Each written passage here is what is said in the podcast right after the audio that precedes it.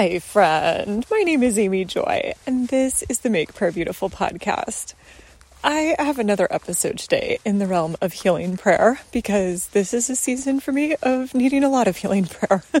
so be happy you get to come along in my own journey as I learn and grow and receive deeper healing. So I was in a conversation with a friend and all of a sudden, I remembered a situation that we had both walked through at a previous time, and I started crying because it had been a not awesome experience. And so, my question for Cindy, because that experience itself had been, I thought, fully resolved. We had asked for forgiveness, we had granted forgiveness, the misunderstandings and everything had been brought to light, and I had thought that it was really resolved. So the fact that I was still crying about it uh, sometime later, I didn't understand. So my question to her was Is there still a need for additional healing? Like, did I not resolve that as well as I thought I did? Or are there just particular memories that, because of the nature of those memories, whenever you are looking back at them, or if you look back at them at a certain level or depth, are they just going to be painful? I mean, sort of like how there are families that lose a child and most of the time they can talk about that and it's it's painful of course but if you happen to catch them at the right time or the right date there might actually be tears. That that doesn't necessarily mean that they haven't walked out the grieving process with Jesus. It just means it was really a hard experience. And so in retrospect, now that I think about it, I'm not positive I fully understood the answer that Cindy gave me, but meaning I don't know that it was a yes or a no. But instead, what she said was, this was a situation where there was a breaking of trust. And as soon as she said that, I thought, oh, there's some language to go around this particular issue. Yes, there is a breaking of trust. and as a result, that whenever you have a breaking of trust in a relationship, you need to restore the trust over time.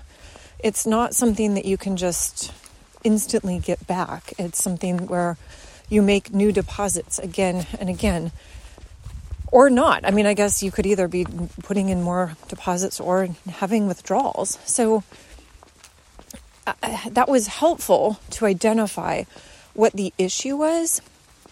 And then after she mentioned that, she said, Well, I actually have a good prayer related to that. And again, that was really helpful because I don't necessarily know is that a let's grant more forgiveness or is it just something that you kind of have to process through over time? And so I thought this was really lovely. So I think this came from John Sandford and Elijah House. And so I'm going to go ahead and read both sections. There's a section for the uh, the counselor, and then there's a section for the counselee. So Cindy read the counselor part, and then I read the second part. But I just think this is powerful. This is really um, beautiful. And so I'm going to read both parts. So here we go. The counselor says, Lord, I ask that you go back to the time in Amy's life when trust should have been built but instead a crack was formed in the foundation of her life. Time and space do not hinder you, Lord, so I ask you to minister to this little one. Let your forgiveness flow toward the parents for their lack of affections and appropriate touch.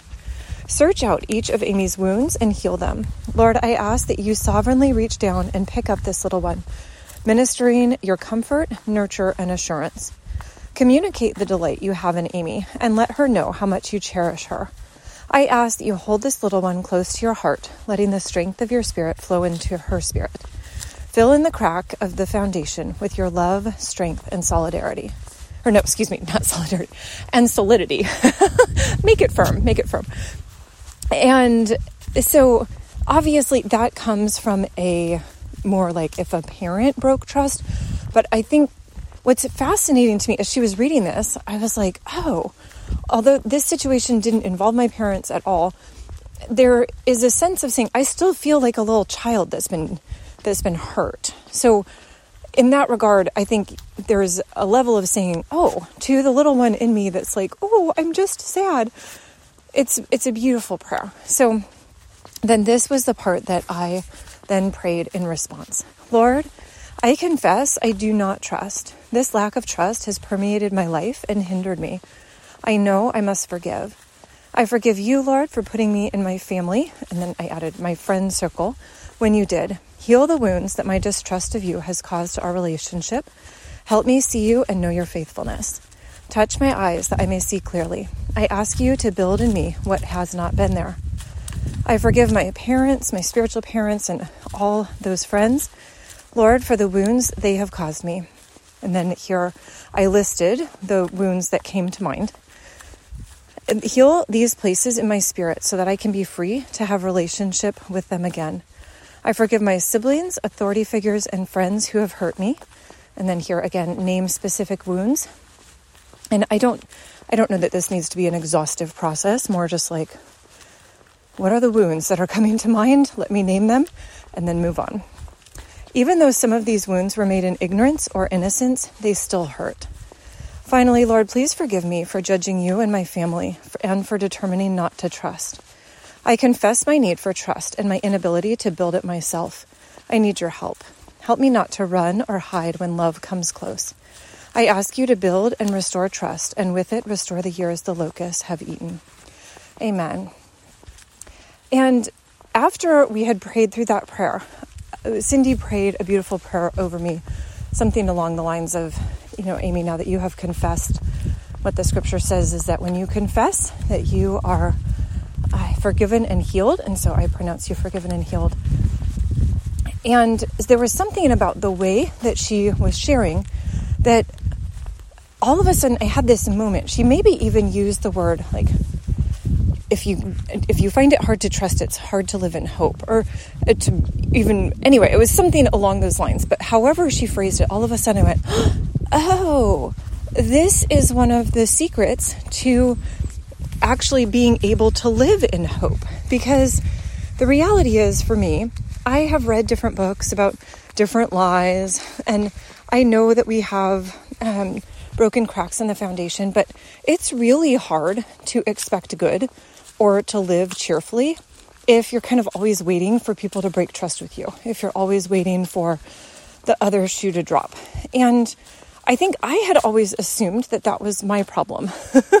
of course, that's what I would assume. But it was interesting to say, oh, well, no, if you have a crack in your foundation, how are you going to be able to even try to assume good? Because you're like, you don't have the life experience to be able to assume that good. Or you've been so hurt and there's these open little wounds that you kind of want to flinch away. Like, don't come near me, don't touch me. You might hit that little wound. And so I think it was helpful to say the problem hasn't been, oh, I just, if I could only shift into positive thinking, that would be better. No, the issue is if there's broken foundations, they need to be restored. I am so thankful for that. So, Jesus, I just say thank you for your healing. Thank you for all of the ways that you come and restore the foundations that need to be restored. Thank you, Jesus. We love you, Lord. Amen.